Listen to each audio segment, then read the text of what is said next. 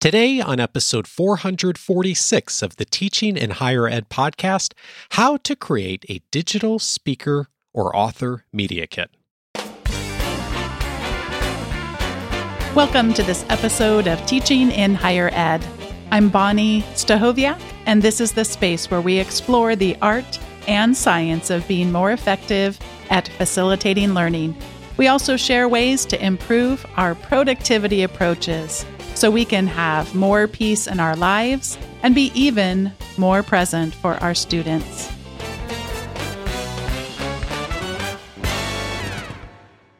Hello, it's Dave Stachowiak, and I am turning the tables on Bonni today to ask her a bit about a topic that ended up being a very popular topic amongst a number of your faculty colleagues recently, Bonni, wasn't it?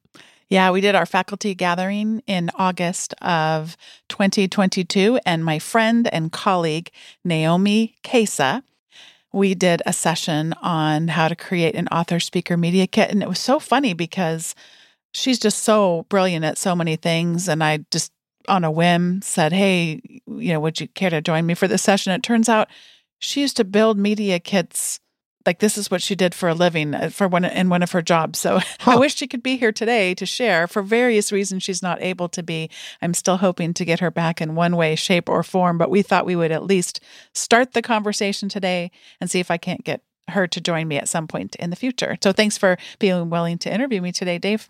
Of course. And my sense of having talked to you and others over the years on this is that there's not even um, a lot of awareness on what this is and why it would be beneficial. And my sense is, is that there are many of us, including many academics, that haven't really ever had any training or any perspective on how to do this well. And so we're thinking that we can cover some of the uh, foundational steps, at least to get us all started. And as I'm looking at the list you've crafted, there are some things I have not done, even though I should have a media kit, but I haven't put this together formally. So I think there's a lot that we can do as first steps for many of us, because of course, many people in your world are doing speaking, doing writing. And even if you're not doing that a lot, this, I think it's an opportunity to really have a bit of a move toward recognition and name recognition for the work that you do, even if you do it just occasionally. So, but we should start with what is a author or speaker media kit?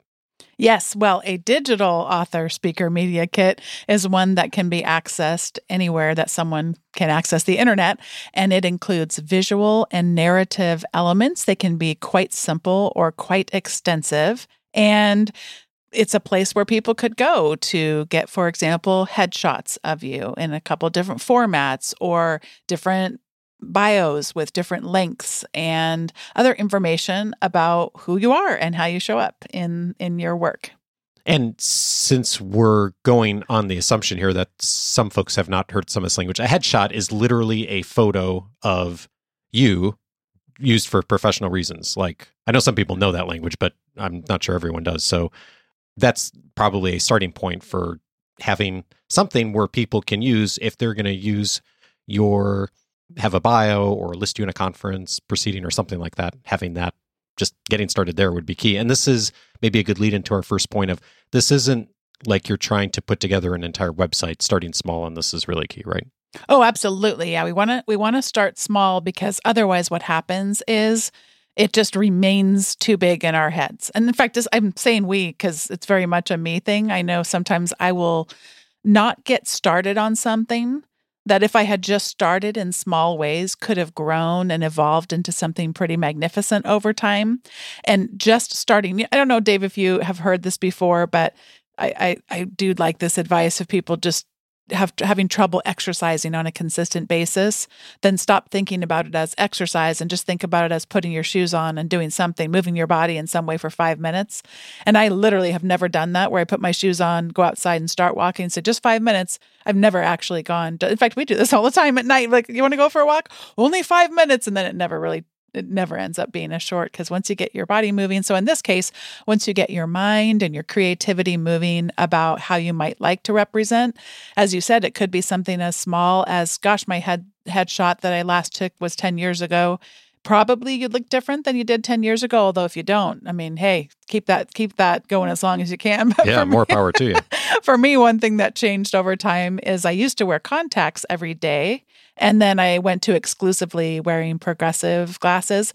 And so I'd look a little bit different, obviously. And obviously, over time, I'm also changing how I look as well. So having those things that are updated is really key. But starting small, sometimes you get you admire something that someone else is doing. I'm thinking of Tom Tobin. He is exceptional at things. If you go to his website, you can see he's got like a comic book that's about copyright law for those of us who are not lawyers and but who want to know enough to be, you know, living up in the spirit of those things. He has a big brand around a book that he co authored on universal design for learning. He does speaking, so you could go to his website and get all of the descriptions of all the talks that he could give. I mean, he's really far. And it's one thing that I've not really done a tremendous job at over the years, as much as I might like to, is having really compelling descriptive talks, you know, of talks that I could give. I think that would be more seamless. And but it always feels kind of far out there because I see someone like him and I get so, wow, that would be great if I could do that, but it feels like I can't. And the fact is, if I had just started, okay, well, let's just get one description done and ask people what they think about it. And then if the next month I did a second one that was kind of a standard talk that I give, that type of a thing. So yeah, um, start small, start small, start small so you can actually start somewhere. And it is magnificent how these things can evolve and grow over time. In the spirit of starting small, thinking about this for perhaps the person who occasionally gives a conference presentation or gets asked for a bio occasionally for something for their department or their university as a whole, what's a good starting point? The title of this episode mentions not just how to do a media kit, but specifically how to do a digital media kit. So, for me, the best way to start would be to use whatever cloud service it is that you use and create a folder on it, a digital folder that's called Media Kit. It's that easy. So, for me, I use a service called Dropbox, and I have a folder inside of Dropbox that's called Media Kit. And that folder I can link to on Dropbox so that anybody can view it and that's a great way to start because then anything that you put inside of that folder called Media Kit is going to be visible to whoever you share that link to. And this could be, again, it doesn't have to be Dropbox, it could be other cloud based services, but just the ability to share a link that doesn't let people edit it. They can't add things to your media kit. They can just view the items that are in your media kit. So, one way to begin, the smallest of steps, would be to create a media kit folder on a cloud based service. And I'll name a few. And then if I miss any, Dave, let me know. So, we've got Dropbox, we've got iCloud. We have at our university, there's OneDrive that's a part of the Office 365. Google. It could be a Google folder on Google Drive. So, all different kinds of options there, as long as the service allows you to share a link that people could view that one folder. And that's a really, really easy way to begin with the smallest of steps. How do you recommend that folks approach a bio? Because I think probably the two most common things that would go in a media kit would be the headshot and then the bio. What's the starting point for the bio? So we've got that folder, that digital folder that's called Media Kit. Now, inside of it, you create a folder nested within it called BIOS. And then inside of the BIOS folder, it is pretty standard that if you're going to go out and do talks, there are three pretty standard lengths that people are going to ask you for. They might ask you for a 75 word bio. They may ask you for a 150 word bio, or finally, the longer type of bio might be somewhere around 300 words. So, in terms of approaching bios, I would start with one. You could go, if, if it feels easier to you, maybe you even already have a bio, eh, to get something that's around 300, you could start there and then shrink it down to 150 and then shrink it down even from there to 75. If you don't have anything that you're working with, then maybe you start at 75 and expand from there. But in terms of BIOS, having those different lengths, it has been incredibly just such a benefit to me. And then as things changed over the years of my career of having a, a, a media kit, I would maybe I got a new title at work. So then maybe I would need to update, but the updating doesn't take anywhere near as long as that deep, deep reflection of how you want to approach the bios. So I would start with one length and then maybe set a, a goal for the next month to have the second length and so on and so forth, but also pass it around to people. People that know you fairly well so that they can see if the language that you're using really aligns with your authentic self. They can provide some helpful feedback to you. I think for some people, writing a bio is comes pretty naturally. I think for a lot of folks, like that's a hard start place to start from of like thinking like, how would I describe what I do in 75 words when it's and getting outside of our own brains on that. Do you have any tips like either what you've seen work for you or for others who maybe are approaching that for the first time and never really put that down um, digitally? Well, I think on any of these types of activities, it can be helpful to go read other people's and get a sense of what is it about their way of describing that is compelling. And I'll actually put a link in the show notes to a few different people's bios just to kind of give you a flavor of different ways that I've seen people show up. And what I tend to prefer are people that seem like real human beings. So they show up in terms of yeah, they're credible in terms of their their careers and what they've accomplished and that kind of thing, but they also seem like a real person you could sit down and have a deep conversation with and you get a sense of who they are as a person, what their personality is like and some of their interests outside of their primary function at their job.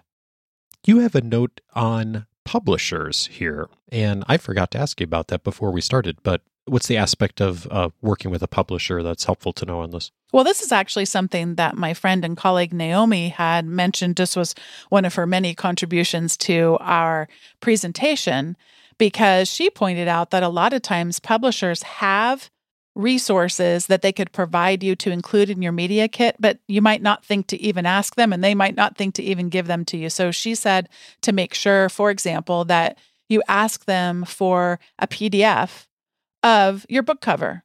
And in my case, Stylus Publish Publishing was my publisher for my first book, and they have I mean it's a beautiful flyer. So it's I've got the cover of the book, but it also has the back cover too, with different people who endorse the book and that kind of thing. So from a publisher at a minimum basis, you should have a picture of the cover of your book, possibly some kind of nice graphically designed where you see the cover and you see the back. And sometimes they might give you some kind of a discount code to use if you're out at conferences speaking, or maybe you're doing some kind of an online session for a group that's bought your book and is now doing some kind of a discussion, or they're incorporating it into their class. And they might offer some kind of a discount code that they'd like you to use in those particular cases.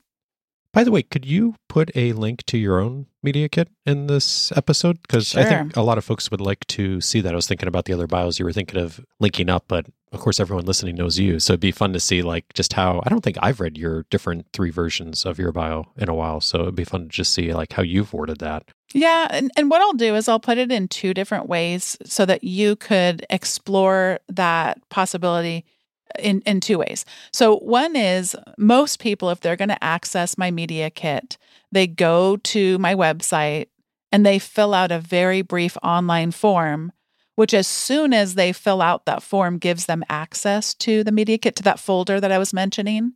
But for all of you, you may not like that extra friction of having to put your email in because you just want to take a look at what it looks like. So I'll put a link into the media kit and then I'll also put a link if you yourself are looking for a way of leveling up. I hate to use that that cliche expression, but you you may want to put your media kit essentially behind a some kind of a form where they need to give you their email address because for me I kind of like to know. I, have had a couple times where someone who works for the Chronicle of Higher Education has filled out that form to get my media kit, and that that generates a separate email list of people who not only are really interested in my work, because I also have an email sign up for receiving my weekly email updates, but this is a different kind of a person. You always kind of wonder, well, what was it that made them interested in the media kit? I have found that generally speaking, they might be journalists or they might be interested in hiring me to speak. And that's a pretty good list. For me, it's a narrowed down list of the group of people who maybe have a different type of an interest in the work that I do. And I just like having that set up. But I won't create the extra friction. So in the show notes, you can go and just access that digital folder to see what it looks like, to see how it's structured, or if you want to see what that workflow looks like to actually fill out the form. And by the way, side note, then be on my media kit, which I have never emailed that list. So you don't have to worry about getting bombarded with emails from you. But you know, someday down the road, it may be important to to have that list for me, if I were to write another book and then to be able to email that entire list of people, that's a really nice list to have, you know, growing, even if I'm not making use of it today. Okay, so we've talked about bios. The other key piece, of course, is the headshot, which we mentioned a little bit up front, but there's some more detail here to think about with what a headshot should look like, especially formats, some technology behind that. What do you suggest people know? Well, I'm going to give you the minimum today. And then, as I mentioned, I'm hoping to have my friend and colleague, Naomi Kasa, come on the show, or maybe we'll do a YouTube video or something like that to share even more details around this. But one thing we need to be aware of is that social media sizes are always changing. So once you think that you've got your bases all covered across the different social media, then of course they're just going to change them again. So recognize that the resolution of your photos really do matter. I was mentioning, Dave, when I was talking about those of us that might not have had our pictures taken for five or 10 years or something like that, not only might we look different in older headshots and photos of us, but the resolution of those photos also may not be up to today's standards and look as good as it possibly could. So you might be appearing pixelated, or the quality of the photo that you might want to include if you were a speaker at a conference website, it's just not going to look that good. So resolution really matters. Another thing that really matters is being able to provide people with different aspect ratios. What does that mean? Well, I might want a square photo for certain types of places I might show up online. I might want a rectangular, as in a landscape aspect ratio, which may be what they're doing for, again, a particular conference, or maybe your publisher might be doing that. And then I might want to have a rectangle, but this one in this case is more of a portrait type of a dimensions. And then as far as the pixels themselves, at least 3000 or more pixels, the pixel dimensions is going to be important to get the kind of quality of photo that we want to have in those cases. Could I add two things on type of photo on this as well too?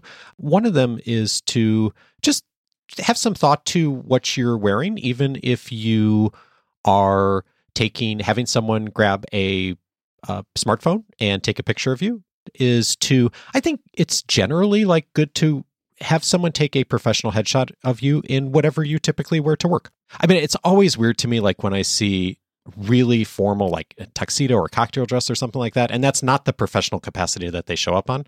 The other thing too is the like you're just wearing a t-shirt or something like that and that's again not the professional capacity you show up in. I think it's just like wear whatever you normally wear to work. And then the other thing i would suggest this is also an obstacle for me when I'm trying to find a photo of someone or featuring them on our episode is if they have a photo, but it's like the entire length of their body or they're really distant. And that doesn't, I mean, the, the standard is for you to have that frame mostly around your head. Hence, hence the word headshot, right? They'll have a picture of themselves, but it's like their full body length, and you can't see it. Like when it's that small zoom down on an icon on social media, you can't really see who the person is. So just be conscious of that when you're putting together your photo. If you think about those two things and just a little bit of basic lighting, I think you're going to come up with a shot that is really great. And you can get that on an iPhone these days. You don't have to hire a professional photographer to do that. In addition to thinking about what you're wearing, I would encourage us to be thinking about what we're doing. And I enjoy having photos of what I actually do. So if you are a writer, having a picture of you writing. I know that may sound silly, but a few of having a few of those in there in your media kit might be really helpful. And Dave and I, in my case, we have pictures of us podcasting. But side note, we're not actually podcasting when we get those photos taken. And that's kind of key for me. And so I like having also pictures of me teaching. When I was out at Tarleton, this is was this the last trip I took before COVID hit us? I can't remember. It was about that time. I did a couple right in a row, which was really nice. But they kept bringing me back to Texas. I remember that. and I so you were in Texas a lot first. I so I have such fond memories whenever those photos come up on my memories on the phone. I remember, oh, we were all so innocent then. What a day. Anyway, so I had someone who had come a little bit early to the talk I was giving. I asked if she would mind taking a picture of me standing on the stage as we were testing out the different equipment and stuff. And sometimes when I do that, the pictures don't turn out great, but I'll tell you what, Dave, they show up a lot better than if someone tries to get a picture of me when I'm actually speaking because I'm going to have some kind of awkward expression on my face or my gesture is just weird. And if I can actually just focus on one thing at a time, in this case, pretending like I am giving a presentation to a room full of people, but I'm going to be a little bit more conscious of standing up really tall. I like to do that. I like to do what Oprah told us to do many decades ago and kind of stick my chin out a little bit. So it's thinking tall, sticking that chin out, all that good stuff. But, uh, you know, it's oftentimes people are willing to just take a few photos of you. And so I would suggest if you're going to, if you're a podcaster, get some photos of you, not actually podcasting, but pretending like you're podcasting so you can get a nice set of gestures and a facial expression. Same thing for speaking, same thing for writing, same thing for teaching. And if you do that a lot and you do it often enough, you sort of make up for the fact that maybe the lighting wasn't that great in that particular situation or it just didn't turn out that well. And so I'll typically try to just be purposeful, even though I really don't like to have my photo taken. They're just on my phone. So it's not like anyone else has them. And in the few cases that we've hired professionals, they are good about picking out the ones where it looks good. So you don't have to do that yourself in those cases. Yeah, I really like the invitation you made on a recent episode on you did on personal branding of I think you told a story of being with a group of students and just saying, "Hey, let's just grab our phones and go outside and take a few photos and whoever wants to use these as their professional photos great." And I think that's the kind of thing that anyone can do, right? Even if you don't have the time or resources to hire a professional photographer or it's not worth it because you're not doing that much eh, media things. If you just hand someone your phone, and by the way, um, a pro tip do that like early in the day if you're doing outside, like early in the day before the sun's up, or like at sunset time. That's like the what do they call that? The golden hour in photography. Lighting's usually really good. And you do that three or four times over a couple weeks. Like, hey, we're outside walking between wherever. Would you just take a quick photo of me? I'm like wearing what I'm normally wear to work. And do that a few times. You're going to eventually find a photo that you like don't hate, right? Mm-hmm. Like one that you can use as a professional photo. And that's a great starting point. Back to your invitation of like, start small in this. Speaking of the personal branding episode you did, how does that apply to the Media Kit? One other way that you can be extending your personal brand, which I didn't talk a lot about on that episode, is having some kind of a color scheme that you use pretty consistently. So if you do speaking, have three to five different colors that you use across all of your slide decks. And if you go to teachinginhighered.com, you'll see my link to the past slide decks that I've used. And you will notice that while they do, one might be really, really pink. Like I really got into pink for one of them, and almost the entire slide deck is pink. Pink is one of the four colors that are part of the Teaching in Higher Ed logo. I sometimes will really pick up on the blue, or sometimes I pick up all of the colors. And by the way, you may not, you may be your brand. So in my case, it's Teaching in Higher Ed. I don't necessarily have it as branded around me, but no one's even going to notice that you're doing it. It's just going to be, there's going to be something a little bit more polished. So you're always using the same fonts for the different items that you might include in your media kit. You're always using the same color scheme. And as if you do speaking or that kind of a thing, slowly in very subtle ways, you are becoming that much more recognizable. And that consistency can bleed its way into authenticity in some pretty powerful ways. So spend a little bit of time doing that. If you were to do a search on Google for, you know, create a color scheme, maybe there's a color that you really really like and then you can have that and then you can even in some cases maybe it's not colors that really stand out to you but you really like a picture. And then if you upload a picture to a lot of these websites, they'll it'll create a color scheme from a photo and you can try and experiment with that and really um, start to get something and and then if you use that over time and you're disciplined about it can really turn out in some pretty nice ways yeah there's some wonderful resources on that now to create color palettes online that a professional designer is going to do for a website or materials if you hire someone to do it but you can you can start in the spirit of getting started, you can start just by creating that yourself. If you have a starting color, it'll create a whole palette. It's really, really cool. Uh, how about, should we say more about fonts? I know you're really intentional about this on your slides. What works for you? You're usually going to have you don't you don't want to do anything more than like two or three different fonts, but there are broadly speaking two classifications of fonts. There is a serif font, and serifs are just the little curly cues. So if you picture a capital A, is that A made up of very straight lines with no or or when you come down the upside down V, is there a little bit of a curvature that ends that A? And serif fonts are ones that are easier to read, so you tend to see them used in body text. And then you have sans serif, sans as in no serifs, no curly cues, and those are typically used in headings. Although, just like all good art and design, once you know the rules, you can certainly break them. But in general, you have fonts that are generally more suited toward headings. You have fonts that are generally more suited toward subheadings and body text. And generally speaking, they were designed to go together. So they've already done the work for you of knowing which ones go together. And just like we were talking about with color schemes, there also are places where you can go to find out, you know, fonts that play together well. That's something uh, that's not something I really know how to do very well. I just know where to go and go, oh, okay, somebody else has figured this out. So if you were to go across all of my materials, you're going to see the same fonts.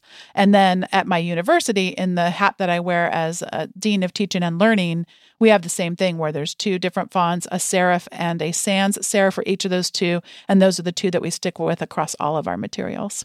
And if you're if you've never done much thinking about utilizing fonts intentionally, one other suggestion I think we'd have is use what's built in on your like if you're using Microsoft Word or PowerPoint or Keynote, I would probably caution anyone, unless you really know what you're doing, of like going on the internet and finding some like really, I don't know, fancy font and downloading it. Because if you use a font that's not normally installed on computers, if you pull up a PowerPoint on a computer that doesn't have that font installed, then it's going to revert back to something that you're is not going to look as good. So generally, you know, find the fonts that are already installed in all the common operating systems. Use two of the, two or three of those, and as long as you're consistent, you're really golden. And if you're doing this at work, it is possible that your marketing department may have already made a purchase where you can install the fonts and make sure everybody on your team installs the font because that's what we like to do david sometimes we'll send the file to someone who doesn't have the font and then as you said if they're the ones who display it if they're the ones who show the powerpoint and they don't have the font that's something that i sometimes miss yeah with the groups that i work with I think this takes us to our recommendations segment for today's episode, doesn't it? It does. This is that time for us to make a recommendations. I'm going to start and then Dave, I'm going to pass it over to you. We were talking earlier about showing up in terms of in real authentic ways. And I was contact not contacted, but someone followed me on Twitter. And a lot of times when someone follows me, I'll just do a really quick glimpse. I'm not always able to do this, but a really quick glimpse as to whether or not I think this person should be included as part of my personal learning network. And it's nothing personal. It's just, does this person tend to tweet about things that I think would be either edifying for me or somehow grow and expand? I guess that's what edifying means. But again, I don't want to sound snobby, but it's just like, is this going to be something good to have showing up in my feed? And so I was recently followed by someone named Stephanie. My recommendation is to be you. Just go beyond like what it is that you do, but something a little bit a little bit kind of playful or authentic or really you. And so Stephanie followed me. She's a postdoctoral fellow, and I'm reading now from her Twitter account postdoctoral fellow at Ohio State, interested in behavioral neuroimmunology. That is a that is a mouthful right there. Near, she can probably say it faster and better than i'm saying it right now. Behavioral neuro neuro im, ooh that's a doozy. Neuroimmunology She's probably wow. practiced. Yes. She probably knows how to say it. Yes. It was impressive when I read it. And memory in aging, also education, sustainability. Are you ready for this, Dave? And cats. Our daughter would like that. Yes, that's well. It's funny. This is exactly the thing I thought of when when I saw that. So, Stephanie, you only could have gotten closer if it was red pandas, but you're definitely in the universe of our daughter. Yeah. So, just you know, thinking about things, and we talked about having a 75 word bio, 150 and 300. How about 280 characters or or something even smaller? Where I instantly thought, well, I'm interested in these things too, and I don't know a lot about it. And you know, it's just a pretty basic thing. I besides which, by the way, I don't just read their bios. I go and look at maybe their last 10 most recent tweets and just see how how good of a vibe I'm getting if we're going to be good people to be following each other. So, and then the second thing I wanted to recommend it comes from someone who is in more organizational learning as opposed to specifically higher education. And his name is Mike Taylor. And for people to sign up for his emails, he has a kind of a giveaway, a digital giveaway, and it's called Filling Your Design Toolkit. And it's a free download of an ebook that has all these different resources that you can get that kind of talk through a lot of the things that Dave and I just talked through here. So I highly recommend checking out Mike Taylor's Filling Your Design Toolkit. And I would suggest, you know, signing up. And then if you're you know you're not interested over time it's an easy unsubscribe he follows all the anti-spam laws and things like that so those are my two recommendations and dave i will pass it over to you for yours i have a recommendation that probably there's not a good segue for other than i'm thinking about this moment in time it's near the end of 2022 as we're recording this and inflation is everywhere in most of the places people are listening to this and it's a really difficult set of circumstances because the economy is changing in a lot of places. Inflation is at highs that we haven't seen in decades. And of course, even the places where people are getting regular raises, those generally aren't in alignment with the inflation numbers. So, in effect, a lot of people have taken pay cuts in the last year or so. And we've you know been thinking about that ourselves and like how do we hedge against that a little bit as a family and one of the things that we realized in the last you know, six months or so is that we've been using a traditional bank for many, many years where you can go and go to a, a branch that's in our neighborhood, which of course we never go to because we do everything digitally. And I really realized in the last six months or so that there are so many excellent options for online banking now that, at least here in the States, where they have the exact same protections and insurance that all the traditional banks with branches have. And in many cases, there are options these days for much higher interest rates. I'm not even going to say the amount of the interest rates because inevitably it's going to change a month from now, but it's substantially better. And, you know, we've made some moves recently on just thinking about what where we're doing banking so that we can get interest on money that's sitting in an account and that hedges against inflation just a little bit. And it's ended up being some money, enough for a dinner once a month. So I suspect people are now pretty relieved that you're not recommending any type of cryptocurrency or anything. No, do not. do not. Oh my gosh. Yes, this is just traditional checking account, a savings account. Get one with an interest rate. There's so many good options now. That's my recommendation. There you go. Thanks to everyone listening to today's show. This episode was produced by me, Bonni Stachowiak. Editing was done by the ever talented Andrew Kroeger. Podcast production support was provided by the amazing Sierra Smith. And I encourage you, if you have not yet already, to sign up for my weekly email updates. You can do that at teachinginhighered.com slash subscribe. You'll get the show notes from the most recent episode and some other good things that don't show up on the episodes. Thanks for having me back. I'm so glad to be here. Thanks for being here, and I'll see everyone next time on Teaching in Higher Ed. Goodbye.